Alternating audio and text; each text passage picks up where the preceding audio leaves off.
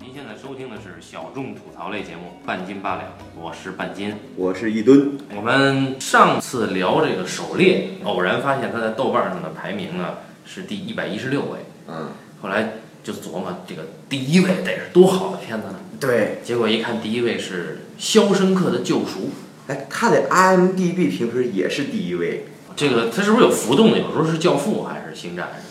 呃，他是这样，就是以前的时候吧，一直是《教父》高居第一，《肖申克救赎》居第二。嗯后来呢，到了零八年出了一部电影叫《黑暗骑士》，的啊？然后很多黑暗骑士的粉儿呢，他为了把黑暗骑士给刷上去，就大家都给教父点 一星，这样呢，这是真事儿啊！这是真事儿。然后呢，就把这个教父的分儿呢就给拉下来了，当时就把黑暗骑士给顶上去了。成了第一，哎，对，成了第一。哦结果后来过段时间呢，黑暗骑士毕竟分儿少，过段时间黑暗骑士下来了，结果《肖申克的救赎》莫名其妙的成第一了。哎呀，这是捡的，捡的，捡的。哎，那我们咱们还讲这故事吗？故事肯定是不要讲了吧，啊对吧？我觉得如果说没有看过这个片子或者不知道这个故事的人呢，他不太可能是我们节目的听众。啊，也是。呃，这里面有一个细节啊，那就有说这个安迪不是重建了这个监狱的图书馆嘛，其中这个、这个来了的一些书里面有一本书叫《基督山伯爵》，其实讲的就是其中有一个主人公咸鱼翻身，埃登·唐泰斯咸鱼翻身成为伯爵是通过越狱，啊并且继承了他狱友的财产。著名的越狱小说，那《基督山伯爵》呢？我初中时候看的，印象非常清楚的，就最后一句话，嗯，啊，说基督山伯爵远走高飞了，但是临走前呢，他留了一封信，哎，给他最好小年轻的小哥们儿。这封信呢，上面写的最后一句话说：人类所有的智慧都蕴含在两个词里面，一个是等待，另一个是希望。那么希望呢，其实就是《肖申克救赎》里边主人公安迪一直在跟摩根·弗里曼扮演的这个 Red 啊强调的这个词 hope，对吧？他啊说希望是人类最好的东西。啊，有希望并不是一件坏事，对吧？那刚才伊顿先生也介绍了，无论是在 IMDB 上，还是在我们的就是中国版的 IMDB 豆瓣上啊，呃，《肖申克的救赎》都高居榜首。那么我又查了一下我们的豆瓣，豆瓣评分呢是九点六分，一共有七十一万一千二百零六个人评价，截止到二零一六年七月二十九号。嗯，哎，那这里面很可怕的是，它的五星评分占比是百分之八十一点四，对四星评分占比是百分之十六点二，哎，那么就几乎没有评三星以下的，呃就极少两星和一星的是百分之零点一，啊。对。但是我觉得啊，给这个片子评两星和一星可能有点过分，对对对，对，因为这个片子虽然说是我们先盖棺定论啊，它显然是一部过誉的影片，但是呢，这个片子绝对不至于是两星和一星，我觉得三星比较合适。对对那我们今天顶着非常大的风险来聊这个片子，真的是非常紧张，因为这个片子是被无数的伪影迷、伪文艺狗，包括真影迷、真文艺狗啊、文艺青年、二逼青年、普通青年奉为电影圣经。哎，经常我们看一些排名人生必看的多少部电影哎，男人必看的多少部电影，哎，它一定有它。还有人就说，这无疑是我看的最多的一部经典，爱死了啊，对吧？啊这这很多这种评价哈，豆瓣里它有一个比较，他说好于百分之九十九的剧情片，好于百分之九十九的犯罪片，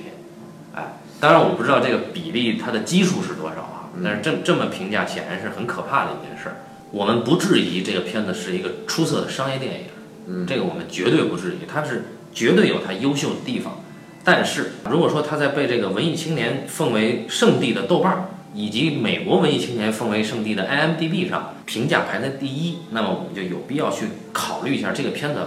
到底有没有这么好，或者说我们觉得它过誉是不是哪些地方过誉有待商榷。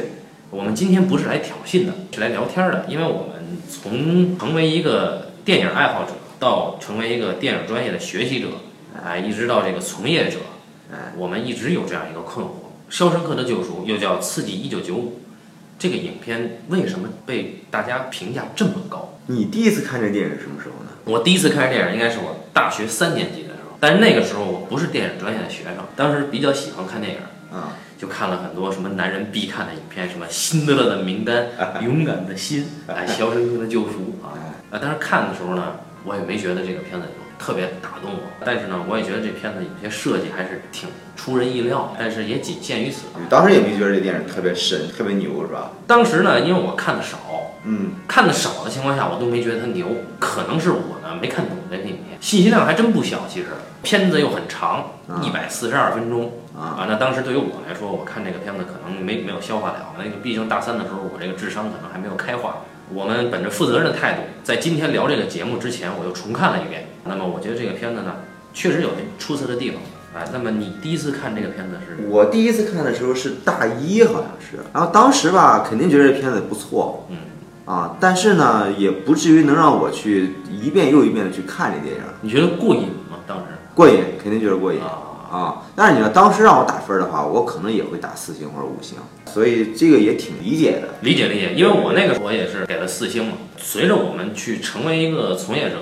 对，呃，随着阅片量的增加和人生阅历的丰富吧，我们会发现这个片子被捧得这么高，其实真的是值得聊一聊。我们并不是说它差，绝对不是。那么我们今天来先说一说它优秀的地方，或者说它出色的地方吧。嗯首先一个，刚才我问一吨先生，我说你第一次看的时候你觉得爽不爽？哎，他说爽，其实这个很关键，因为我们衡量一个商业电影，它的最基本的要素就是说，你不能让大家白掏这个电影的票钱。对，当然，如果以这个标准来衡量，我们现在中国的百分之九十五以上的商业院线片的电影都是让大家白掏了票钱，但是中国观众他宽容度比较高，对啊，那这个不是观众的问题。但是呢，我们还是要说，《肖申克的救赎》确实是一个能够值回票价的电影。对你像，因为现在很多电影啊，它无非就是拼一个特效，只是满足于你一个生理的观感。还有一种是拼笑脸笑料的，很多观众去了电影院，稍微给一点笑料，他们就笑得不行，对，哎，或者稍微给一点这个煽情，他们就哭得不行。为什么呢？因为你从消费本能上去考虑，我花了这个钱，对我，总要得到一些什么。对对哎。那这个电影呢，其实你确实能感到一些温暖。现在我们先啊说爽的地方啊啊对不对？这个爽，先说哪儿爽？先说最爽的地方，还是说从什么地方开始爽说起？呃，你先说你最爽的地方，那我觉得肯定是对吧？就是对啊，爬出了监狱的那一刻，啊，对啊，尤其是那个经典动作，对吧对迎着那个雨，张开了双臂，裸着裸着上身，哎，仰天长啸，确实是挺有范儿的。对。啊，而且那个经历了那么长时间的压抑，最后对爆发出来。还有一个很爽的地方，就是第一次觉得爽，应该就是那个是那个监狱队长胖揍了一顿，老强奸他的那个人。 三姐妹哎，对，三姐妹中的大姐，哦，大姐还有哪些最后就把监狱长的钱全部洗劫一空。觉得爽的地方？一定是坏人得到了惩治。对，哎，也就是说，他的爽的点源于一种公平心理当然也有可能有人觉得爽是三姐妹老欺负他那一段儿，也有可能，对吧？啊。那咱们单说，我们说广大的，对吧？大部分啊，哎，所以呢，当代呢，中国有很多的网络小说是那种逆袭上位啊，或者是这个修仙，从小从一个从一个屌丝变成一个绝世高手，然后去对对惩恶扬善。对对对哎，扬不扬善咱们先不说，但是只要惩恶，大家向来都是很爽的。对，那《肖申克的救赎》确实在他的技巧上很好的做到了这一点，那么这是他让你觉得爽的地方，对吧？那还有一些真的是让所有人，包括我们今天看依然会觉得温暖的地方，对吧？比如说喝啤酒，就是安迪第一次帮了这个警卫队长一个忙，然后请他的工友们、狱友们喝了啤酒，对啊，那个点，尤其加上摩根·弗里曼的这个有磁性的、呃抑扬顿挫的黑人旁白。当然，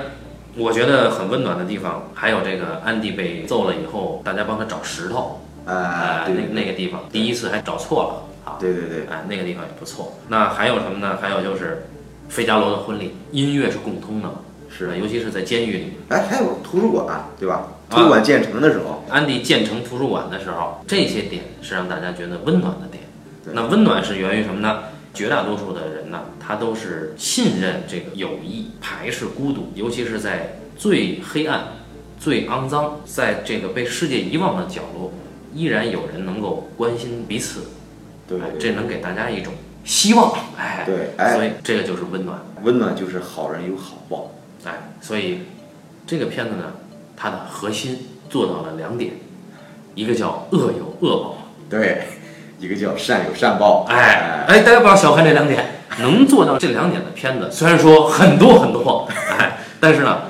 在我们国产的院线商业片里面也不是做得很好啊。好像咱们国产电影什么是善，什么是恶，就没怎么拎明白呃，这个可能还需要一段时间，啊。至少人家这个做到了，而且呢，在技巧上做的还是可以的。对对对，那我们除了这一点啊，这是情感上的。那首先我们在情感上认同了这个片子，对吧？对。那我们再来聊一聊这个，因为有很多人呢都很赞赏这个片子，啊、而且豆瓣说它是好于百分之九十九的犯罪片。啊，犯罪片里除了犯罪奇观啊，啊什么叫犯罪奇观呢？就是说，呃，你犯罪的手法、对，犯罪时候的那个暴力，还有犯罪的技巧，比如说像一个很著名的电影叫《十一罗汉哎，对吧？都是 trick，对吧》，？对， 《肖申克的救赎》既然它被评为好于百分之九十九的犯罪片，那么说明它在 trick 上面一定是有好的技巧。哎，对，那这里面呢，就应该是分为两块儿。第一块儿呢是越狱这个事儿，第二块儿呢应该是这个安迪，他作为一个专业人士炫技，对，什么洗钱？哎，洗钱、报税，对吧？对对对，哎，包括后面脱身。呃，我们来先说说一说这个越狱这块儿。越狱这块儿好在哪儿呢？就相信有很多很多的影评都已经分析过了，我们就简单谈一谈啊。越狱这块儿呢，第一好呢是摩根·弗里曼演的这个 Red 这个角色的存在，嗯，哎，他的存在非常的重要。嗯，就是说，如果说没有摩根·弗里曼，这个故事是没法讲的。对主角是谁不知道，对。有趣的地方就是摩根·弗里曼，就那一年的奥斯卡最佳男主角提名是提名了摩根·弗里曼。哎，这个就是我们要待会儿要聊的一个话题，就是《肖申克的救赎》到底说的是谁得到了救赎？哎，哎，那么我们先先先先说一说这个摩根·弗里曼这个角色啊，就是这个 Red 这个老黑在监狱里边一共待了四十年。当安迪我们的另一个主人公进入到肖申克监狱的时候，摩根·弗里曼在那整整待了二十年，那么多次假释都被驳回了。那么这个摩根·弗里曼他扮演的 Red，他的功用是什么呢？正因为有他，才能够藏住主人公安迪，哎，就是蒂姆·罗宾斯扮演的这个蒙冤的银行家的越狱过程。哎，就变魔术里边那个托儿。哎，对，说的很对，哎，这就是摩根·弗里曼的作用，不要小看啊！你无论是换一个演员，还是取消这个角色，都不成立的。对，除了摩根·弗里曼这个角色之外呢，第二个就关于越狱这块的亮点，就显然是惊天逆转，哎，哎，就每一步他都算计好了，对，哎，这个就启发了我们后来火透大江南北的一部美剧，叫《Prison Break》越狱，据说马上要拍新一季了。当时我们大学时候大家这个很风靡的。那么现在说一说他的这个计划都是有步骤、非常缜密的实施，对啊啊，他一个人干了二十年。这个显然是很多人都看到了，我们就不废话了。那除了这一块儿呢，另一块儿就是他洗钱的这块儿嗯，他洗钱的这块儿呢，其实也是让人觉得爽的地方。对对对对，为什么呢？第一，我们看到他一开始是通过他的知识体系内的一个很常识的东西，嗯，帮助警卫队长实现了逃税，因为这一个举动，给他的同伴们带来了短暂的温暖的自由。那这是一个。接下来，由于他的技能被发现。嗯，那么整个监狱的狱警都要找他帮忙报税，包括典狱长。哎，知识改变命运。再往后呢，这个其他监狱的 狱警对也要借着监狱狱警交流的机会，对，来请他报税对，啊。那这里边我们会看到一个很有意思的细节，其中一个外来的狱警他说：“我配枪嗯，这是我作为警察应该配的，嗯，但是我要为这把枪买单，包括枪套我都要上交国家一部分税。”那安迪帮这个人逃过了这块税，那么这一块呢，就是个人，这个狱警是一个个人，个人在体制下即便他是狱警，他比囚犯还要强，但他依然是被剥削的。对，那安迪通过他的知识，帮助了其他人对抗了一次体制，对，嗯或者对抗了一次剥削。那么在这一块儿，我们所有的人类都会有共鸣，对所以会觉得爽。尤其是主人公是一个已经被压到了最卑微的位置的一个人，嗯，啊，那他的立场非常的卑微，他能够帮大家。帮助压迫他的人去改变命运，这个设计还是很有意思的，至少。是，哎，颇为动人。那除了这几点以外呢，这个影片还好在哪儿呢？让很多人动容的应该是主人公安迪对他妻子的爱，哪怕他妻子这个红杏出墙，哎，啊，到最后他妻子死了，他依然有负罪感，不是他杀的，他有负罪感，哪怕他冤狱待了这个二十年，他依然有负罪感。在他越狱之前，他跟 Red 说，他真是很爱他的妻子，只不过他不善表达，嗯啊，让他妻子很难理解他。还有一个设计就是，他给这个 Red 留了一笔钱和一封信，那个地方是他跟他妻子定情的地方。哎，这个地方就很有意思了啊！有意思在哎，Red 取代了他的妻子，哦，原来是这样，所以也有豆瓣的网友说这是一次谋划了十九年的私奔。那么好，我们回来哈，除了这几点以外呢，显然这个电影啊占了题材上的优势，嗯，就是很多人，尤其是男性观众，他很喜欢看越狱题材或者监狱题材的作品，为什么？就我们所有人其实都是生活在体制里边儿，所有的社会规则都会对我们形成制约，而越狱其实是代表了所有的人你向往自由的冲动，所以我们看越狱电影都会觉得爽。但是呢，基本上我们看过的大部分越狱电影，像《喋血铁窗》、像《巴比龙》，死囚越狱，哎，对他们呢，都表现了是一个人跟体制的对抗，他没有把这么普世的一面放进去。那么普世的一面呢？就刚才我们追讲的，求自由，对，啊，刚才对抗不平等。对，而且这么温情，既能有心灵鸡汤，又让你觉得爽。那其实刚才伊顿先生提到那三个影片呢，其中《巴比龙》是个类型片。对但是《铁窗铁血》，保罗纽曼演的这个片子，它其实是反类型的对，啊，它在那个年代正好是新好莱坞运动的年代嗯，啊。那这个片子我非常欣赏，它其实讲的是保罗纽曼其实是故意入狱，然后呢又不断的想要越狱，去对抗监狱制度以及其背后的社会体制，最后惨死。大师罗伯特布雷松他的死囚越狱，我没看懂我也没有。哎，还落了一个非常著名的法国电影叫《动啊，动》。对，这个电影是就就《肖申克的救赎》肯定是直接受《动》的启发的。雅克贝克的对作品，啊，著名的犯罪片大师，因为动他是讲了这个监狱里边一帮哥们儿联合挖地道越狱的故事，那里边有极其复杂的犯罪技巧。关于越狱题材，我们刚才举的这些例子呢，都是属于至少是超越了这个类型题材的作品。对更多的呢，其实是达到了艺术片啊，甚至是高级艺术片的范畴。对对对，那他其实伊顿先生已经说了，这个其实真正达到了一个人作为个体对抗群体体制的一个欲望，对以及最后无效的绝望。对那其实这个当然提出来的话呢，就要求有点高，就是说我们普通的观众，嗯啊，尤其是只是作为爱好者、电影爱好者的人来说，没有必要去对非要去喜欢这些东西对，啊，懂它没有必要。但是呢，我们是先要说有这么一些电影是超越了《肖申克救赎》所探讨的范畴的。啊对，所以《肖申克救赎》他厉害就厉害在就把这个事给削平了，让大家都能看。哎，他做了一个糖衣，嗯，哎，包裹在一个糖衣里面，让大家吃起来很舒服。对。啊而且因为监狱吧，监狱是一个特别特别黑暗的地方，哎，包括像那个香港电影叫什么《监狱风云，对，因为监狱是特别特别黑暗、特别特别反人性的地方。就刚才说的那些电影，几乎它都谈到了监狱真实的一面，而《肖申克的救赎》他对真实的一面，呃当然他也有，但是安迪这个人物，他身上的光辉太强大了，他可以阳光普照，他像一个上帝一样，能把这所有的阴暗面他都给照亮了。好，那所以就是说，《肖申克救赎》在题材上占了优势。那么综上所述这几点，哎，包括情感上的，嗯，包括情绪上的，包括题材类型上的，哎，包括这犯罪片技巧上的，这些都促使了《肖申克救赎》成为一个颇为出众的商业类型院线片。嗯啊，对。那我们先说一说这个片子其实试着要讲一个什么样的东西，它想表达的是什么呢？他想表达的是一个哥们儿，就是这个老黑，不断的就说，哎，我有一个哥们儿特别牛逼，我有一个哥们儿特别牛逼。对我说，你看我这哥们儿很牛逼吧？好像就说了这么一个事儿背后呢，其实讲的是什么呢？我们揣摩啊，啊。因为我们也没有看到这个弗兰克·德拉邦特导演的访谈，也没有看到原著作者史蒂芬金对这个他的作品的阐述，可能他要表达的有那么一两个东西，其中一个就是善有善报，恶有恶报，哎，另一个是什么呢？他要讲一个异类改变一个群体，啊，他想要这么讲，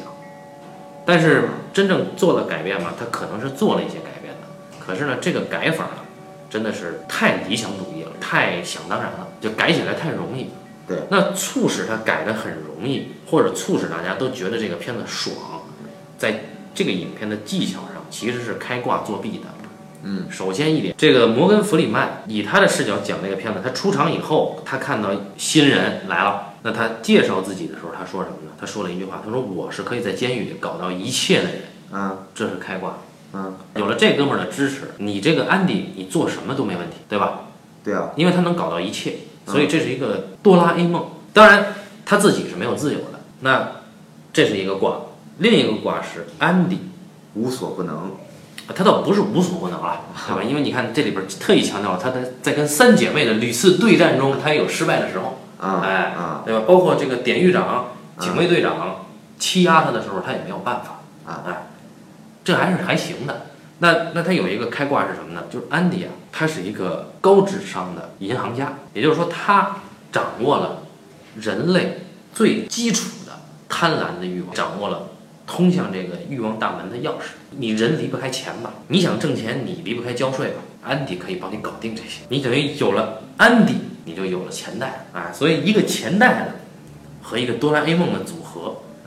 在这个影片里是无往不利。正因为有这两个人的配合，才会导致你在整个影片里，安迪可以改变监狱，改变这个监狱里面的很多很多的人，嗯，哎，甚至改变有的人的性格和思维模式，嗯，因为这个开挂促使安迪的这种想当然的理想主义的改变。成为了可能。我们说到了这个改变，其实我们要来聊一聊为什么这个片子叫《肖申克的救赎》。就很多人都以为肖申克是这个安迪的名字，甚至很多人都说是肖申克这个人为什么这么好啊，或者怎么着的？啊，他们是不是跟另一部影片《辛德勒的名单》弄混了呢？哎，有可能是哦哎，所以说我们再重申一下，这肖申克是这个监狱的名字，不是任何人的名哎字。对，所以《肖申克的救赎》呢，广而言之，它讲的是监狱里的这帮有罪的罪犯，在安迪的这个无罪之人蒙冤入狱的感召之下，得到了自我的蜕变和救赎。对，这是大而化之的说法。具象一些的说法是什么呢？其实是摩根·弗里曼扮演的 Red，他的救赎。对，因为真真正正得到彻底救赎的，就是摩根·弗里曼。对，救赎在这里面是什么呢？是你忏悔了你的罪，并且获得了饶恕，然后你得到了自由。嗯这是这个影片里面救赎的根本含义。那在这里面真正做到这一点的只有摩根·弗里曼，因为大家看到高潮段落之后，摩根·弗里曼每十年一次假释，又一次走到了这个办公室里面。那摩根·弗里曼讲了一通写的非常的枯燥乏味的一段台词。啊那因为他是摩根·弗里曼，所以这段台词念起来非常的牛逼。那第一次摩根·弗里曼他认认真真的说：“我很后悔我做了这个事儿，但是时间已经过去了，没用。”嗯，所以我是不是改造成了？是不是我想出去？我他妈根本不在乎，give a shit。然后他打动了这个审查官，哎，给了他 approve。接着他出去以后，还试图适应社会，发现不行。嗯，当然之前有个有个交代，有个老头儿关了五十年出去，发现适应不了社会就自杀了。哎，那摩根弗里曼这个时候突然想起来呢，他哥们儿给他留了个事儿，一封情书，他就得去找，找到以后，他才通向了真正的自由之路。嗯，也就是说，只有他是真正被安迪引领获得救赎的。那么，其他不同程度的人都得到了不同程度的改变。比如说，有人通过安迪考取了同等学历，对，不管是中学呀、还是高中的学历。那么，也有人通过这个安迪啊，也改变了以前他对别人的态度，甚至是对罪犯的态度，对自己监狱生活的态度。但是这个片子呢，还有一处相对来讲还不错的设计是什么呢？是这个老头儿，嗯，这个关了五十年被释放的老头儿老布，就养了一只小鸟，最后小鸟都长大了。嗯，哎，这个老布这里面有一个设计，本来可以成为非常好的设计，但是没有用好。当然也是出于它的篇幅考虑，也是出于商业片的考虑，它不能这么用。嗯在哪儿呢？老布出狱之前啊，他很抗拒他回到社会这件事儿。嗯，他不想重获自由，因为他已经习惯了监狱，很好理解嘛，对吧？嗯，啊，所以这就是所谓摩根·弗里曼在电影里说的这个体制化了。他习惯了以后，他肯定不愿意出狱，于是他试图去犯一个事儿，嗯，来阻止他出狱，至少严挡他出狱。对他想伤害一下自己的狱友。哎，那这个时候呢，我们的主人公安迪出现了，拦下了老布的这个疯狂的行为，并且说服了老布。老布呢，就不得不踏上了重返社会之路。结果老布自杀了，那看似安迪是帮助了老布，嗯，但实际上可能在某个意义上，安迪其实害了老布。对，那这个点本来是好的，但是这个点我们发现后面没有任何提及，就是安迪对这件事情没有任何的反应，连反思都不提，他没有任何的反应，然后直接就被中断。中断为什么呢？是因为安迪一直在给市长写信，对，要扩建图书馆嘛。这个时候他的书到啊，这一下又把安迪拔高了，对而安迪对这件事情没有任何反思，那么就意味着安迪这个人没有任何成长。安迪是一个始终没有任何变化的人。他为什么没有成长？为什么没有变化？是因为这个人从一出现到结尾，他就是一个圣人。对，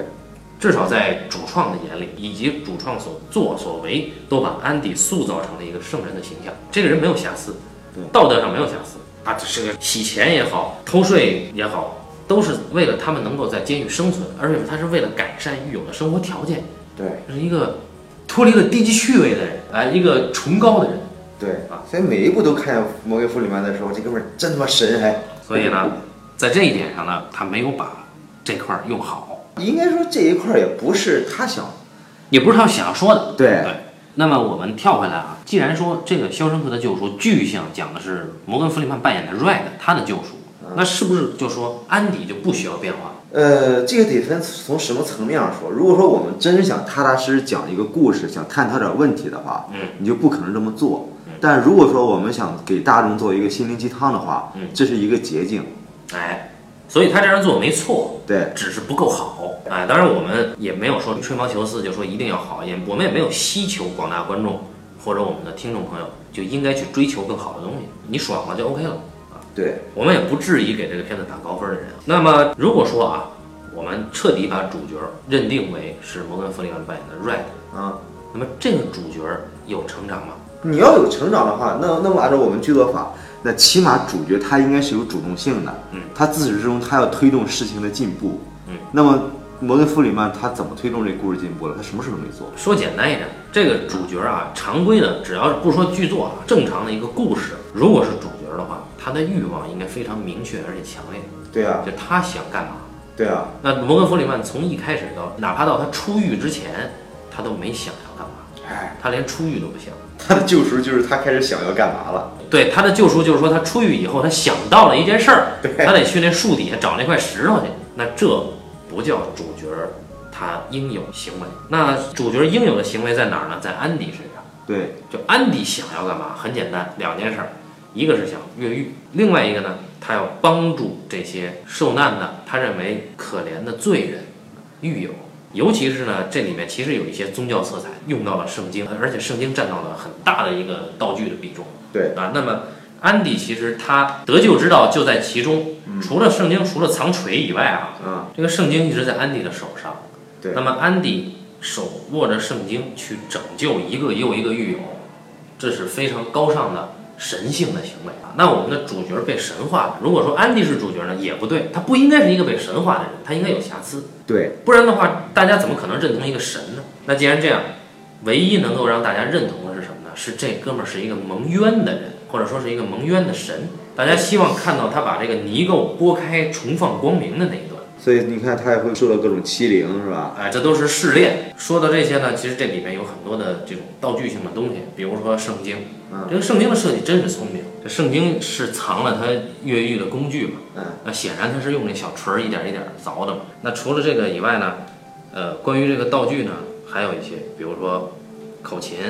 啊，比如说海报对对对，啊，还尤其海报女影星的变化啊，啊，当然，这些象征什么呢？大家自己去看影评就行了，我们就不班门弄斧了。为什么一定要让安迪去重建图书馆？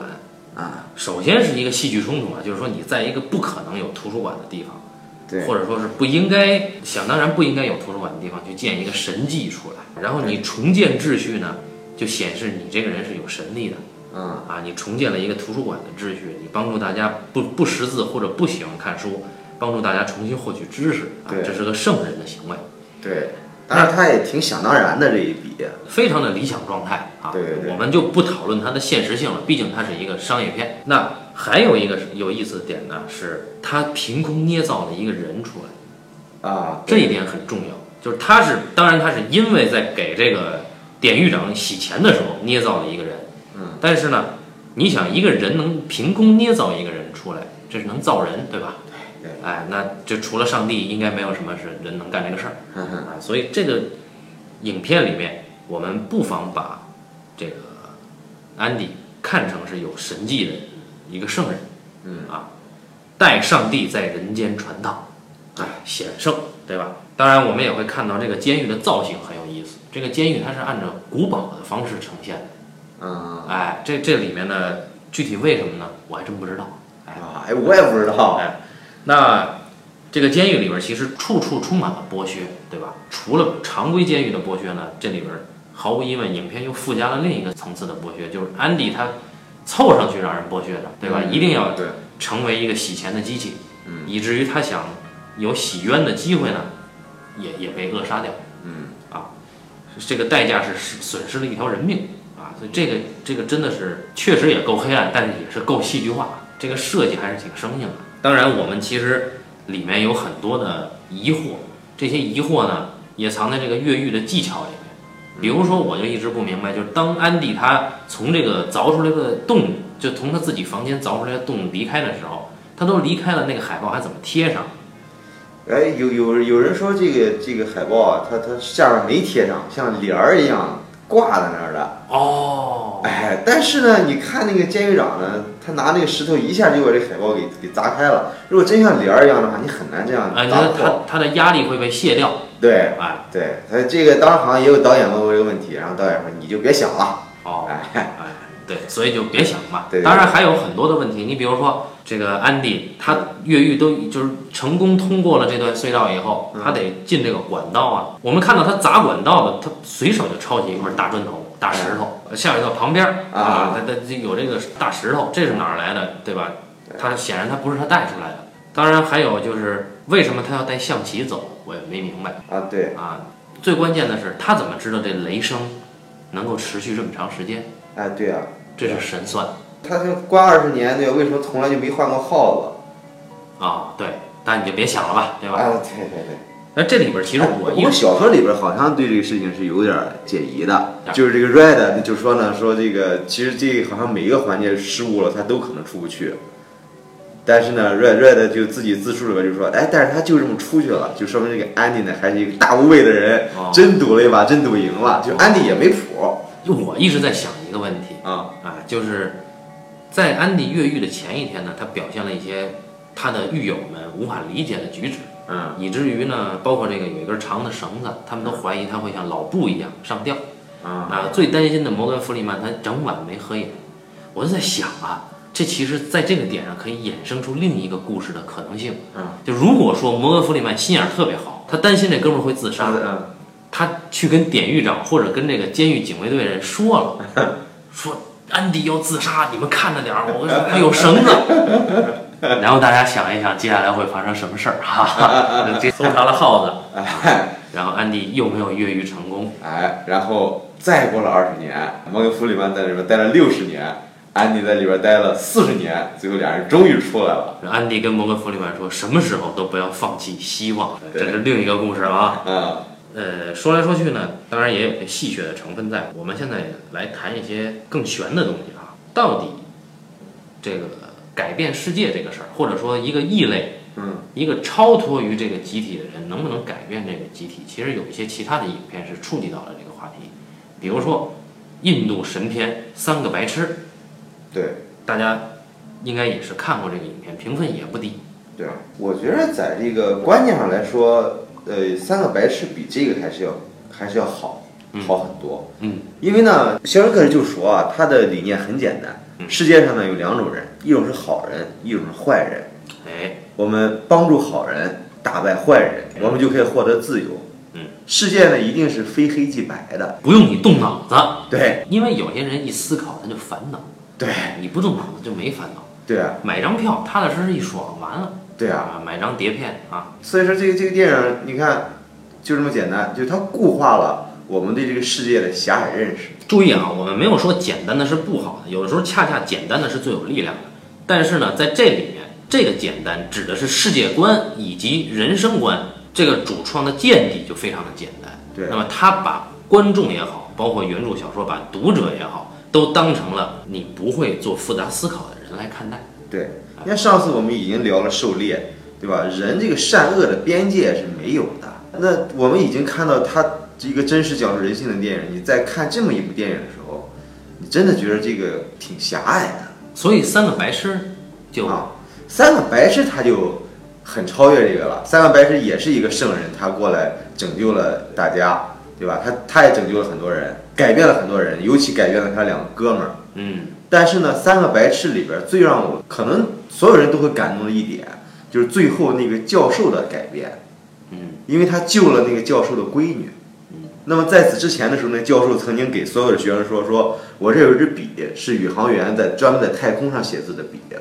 当年我的教授，因为我是最优秀的学生，他把这个笔送给了我。但是如如果说你们这帮学生有谁我认为是最优秀的，我会把这支笔送给他。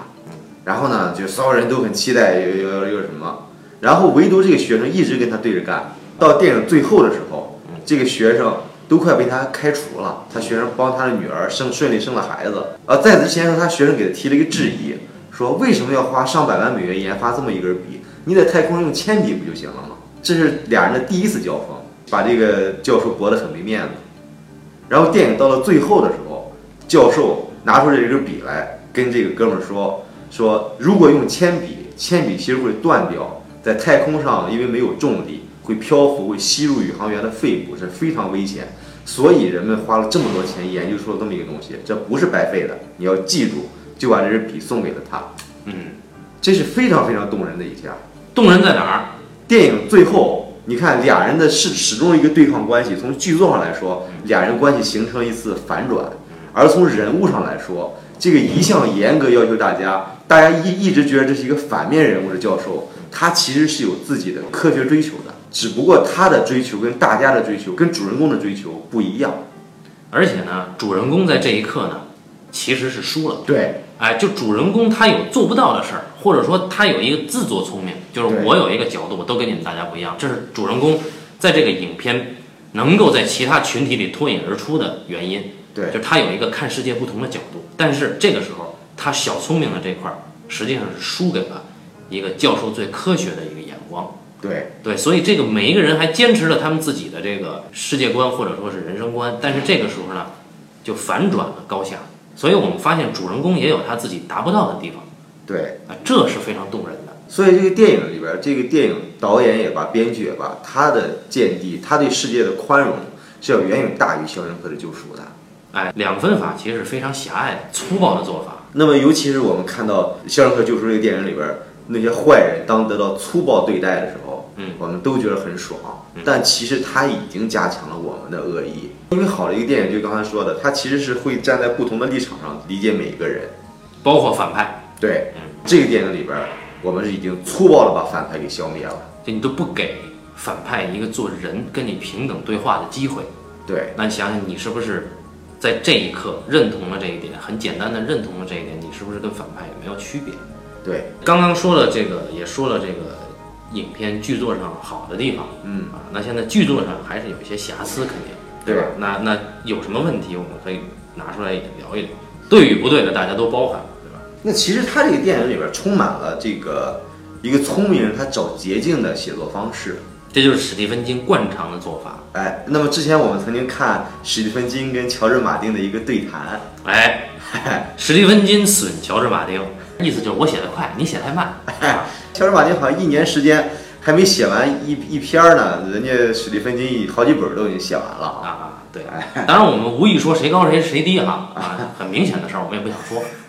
对，然后那个乔治马丁就问史蒂芬金说：“说你有没有时候觉得反复的写，反复的写，觉得自己一点天分都没有，还不如去去当个管道工呢？”史蒂芬金说：“没有啊，对吧？好像史蒂芬金是个天才一样，但是你发现这哥们儿其实永远都在找捷径。哎，比如说这个电影里边儿，所有采取行动的，所有有动机、有欲望的都是安迪。安迪他面对困难的时候，他内心到底面临着何种的挣扎？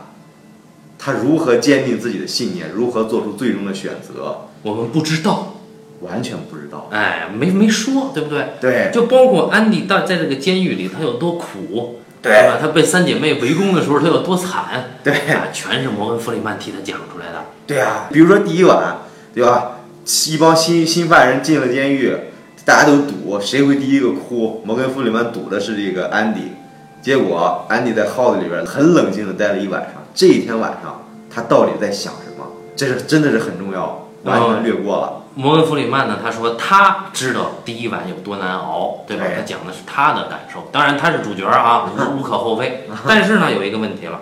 所有的施动者，就是发出动作行为的人是安迪。对那你发出了动作行为，你很简单，你不你你给这个墙一拳，你手还得疼了吧？对啊，那安迪手疼的时候，大家都不知道。对安迪他要做这么大的决定的时候，越狱这件事儿，本来他还想翻案，但是翻案幻灭了，嗯，他的学生还死了。对那这件事情对他的刺激有多大，我们不知道对啊。然后这个时候呢，摩根·弗里曼又不可能替他讲，因为如果讲，那他越狱的事儿你是不是也知道啊？对对吧？所以看似用摩根·弗里曼这个角色藏住了安迪越狱的计划，这是个很聪明的举动，但是毁也就毁在了这个聪明上。你看他直接写一个圣人，圣人又是不可能存在的，所以怎么办呢？我们隔一层来写。哎，你举个例子，你比如我很推崇的这个《地心引力》嗯啊，这里面的女主人公是唯一的主人公，对吧？嗯那她在面临这么多的打击、嗯这么多的意外，这个前提之下，她怎么想？她的前因后果，她之前的记忆创伤，嗯，哎，她的遭遇，她的重新振作，包括她后来找到幽默感，这些她的心路历程，我们全都知道对，啊。你比如《头脑特工队》。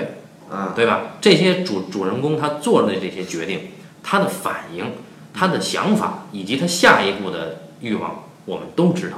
对但是《肖申克的救赎》，我们既不知道摩根·弗里曼怎么样，也不知道安迪怎么样。哎，所以再回到乔治·马丁跟他的对话上，我们看《冰与火之歌》的小说，他每一个人他都用了最难的方式来讲述，他会直接以这个人的 POV 来讲。但是呢，这个人的 PUA 呢，他又无法去看其他人的 PUA。哎，你比如说提利昂，他就永远不知道詹姆心里怎么想，对所以产生误会的时候，观众全知道。对，但你是看每一个人的角度又合理，对，比如说那个《冰与火之歌》里边一开始写詹姆，大家都知道这个十恶不赦的大坏人，连小孩都扔。对，但当真正转到他的 POV 的时候，你发现事情不是这样，哎对吧？而我们看这个《肖申克的救赎者》，他既没有安迪的 POV，摩根·弗里曼他又什么都没干，监狱长这帮坏人，对吧？完全他就是坏人，仅此而已。你没看不到任何一个人的内心。既然讲到了这个原著作者史蒂芬金先生呢，我们就不得不提史蒂芬金这个人真的是有够操蛋，哎，比如说他的著名作品《闪灵》，哎，被大师库布里克拍出来以后呢，史蒂芬金觉得非常不满意，觉得库布里克严重扭曲了他的想法，哎，不，这这恰恰是我觉得这个史蒂芬金不操蛋的地方。为什么呢？哎，他如果他真要操蛋的话，人家一电影拍好了，哎，这哥们儿拍的不错，恰恰是我的想法，这叫操蛋，哦，对吧？对不对？他还是有丰功，对对对，他是有风骨的，人家人家觉得他就坚持自己的作品，哦，这也个对，也对好吧好好啊，那我向史蒂芬金老师道歉。但是呢，之前我提到过《伴我同行》这部影片，它改编自史蒂芬金的另一部小说。那么这个小说就处处暴露了史蒂芬金其人的弱项，以及小聪明，以及对故事不负责任的态度，全是有效果。只有效果，对所以他就是个水管工嘛。当然，我们水管工也不是不好，对吧？你对自己得知道你做水管工挺好，但是他自己也不是认为自己在做水管工。像美国这一类的畅销作者还是挺多的，比如说像早年像什么写人猿泰山的啦，就可以写无数本儿，但是呢也没什么质量，但大家都都喜欢看，哎，就这样。比如说史蒂芬金在在这个叫《危情哦，《危情十日危情十日》，对对对对对》，哎，对，这个里边有个很有很有意思的地方。史蒂芬金这里边讲了什么故事呢？就一个作家遭遇一次车祸，被一个肥胖的女护士给救起来，但是这个女护士是这个作家的疯狂粉丝，哎，然后这女书护士发现这个作家写的小说没有按照这个女护士设想的来写，啊对她很期望的一个结局，而这个作家呢，显然比她高明，不这么写。于是这个女护士囚禁了这个作家，虐待他、凌辱他，让他按照女护士的想法往下推进，那就成了绑架。对。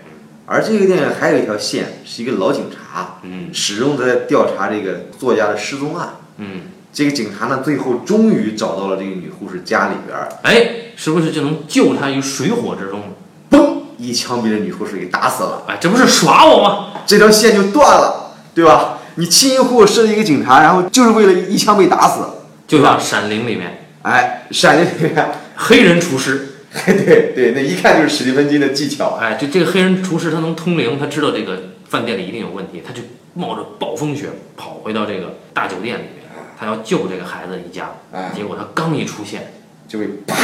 就被一杰斧克尼克尔森，一斧砍死，哎，这不是耍耍宝宝吗？ 对吧？对吧？哎，他他老是搞这种无用的事情，全是效果。哎，你会吸引你不断的看下去，然后到最后的时候，你发现，我操，原来是这样。切，就这种啊。嗯，所以就是我们说了半天，《肖申克救赎》的确有它出色的地方，但是呢，我们也希望呢，呃，我们今天聊的呢，没有让大家反感，我们是带给大家另一个角度去说一说，如果说他能想得更好一点，他能设计得更好一点，呃，也许他就能够让大家有更多的思考。当然，思考本身是不是一件好事儿呢，也不一定。呃，世界的更好一点，那就不是史蒂芬金的了。呃，对对对，那可能就是库布里克。对对对，对对对啊对啊。那么关于这个影片的主创呢，这个导演啊，达拉伯特达达拉邦特，